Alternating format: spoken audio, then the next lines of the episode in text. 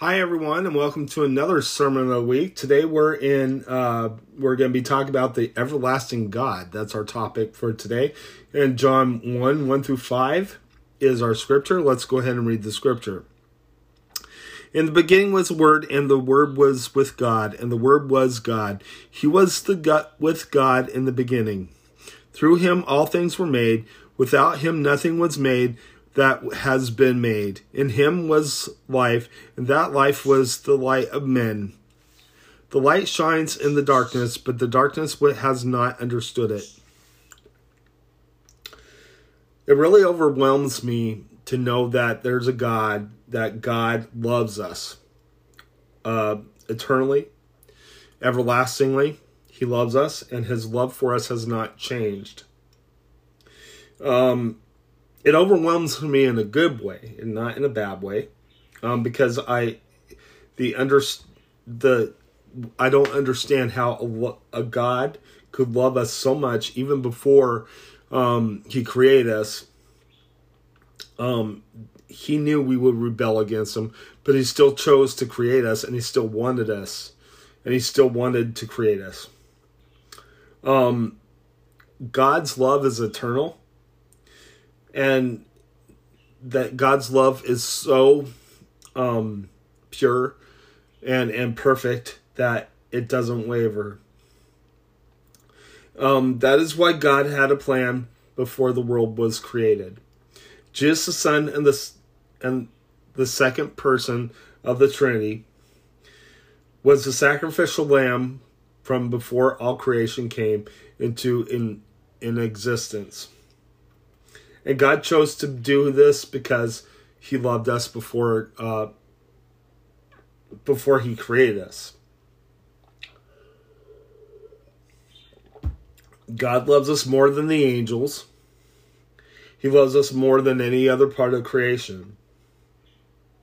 And God sending His only begotten Son to die for us shows His love for us. There is no greater love than for someone to sacrifice their life for for those who deserve judgment. And and his sacrifice was so that we would live. And God's love for us has never changed, even though we still rebel against God. And now we are have the gift of salvation through Jesus Christ, so we can go to heaven. In order to be saved, we uh, have to ask forgiveness of our sins and ask Jesus into our hearts and ask Jesus to be our Savior. It's that simple. There's nothing, there's nothing um, more important in our lives than to go to a God that loves us, who died for us, and accept Him as our Savior. It's the most important decision we will make in our entire life it's hard because our sinful nature doesn't want us to do it. So it will do everything to keep us from doing it. But God did not make it make it so you would have to jump through hoops to come to him and ask for his gift of salvation. Let's go ahead and close in prayer. Lord Jesus, I just praise you. I thank you for everything, Lord God. Lord, thank you for loving us loving us so much, Lord, that you gave up your Son, Jesus Christ, to die on the cross for us. Thank you, Lord, that you loved us so much that you gave us the Holy Spirit so that we would have the have you at have that count have the counselor, the holy counselor to help to lead us in the path of righteousness. We ask, Lord, that you be with us, watch over us, I pray. And for those who don't have Jesus as their personal Savior, I ask you to pray this prayer with me. Lord Jesus, I ask forgiveness for my sins. I ask that you come into my life, Lord.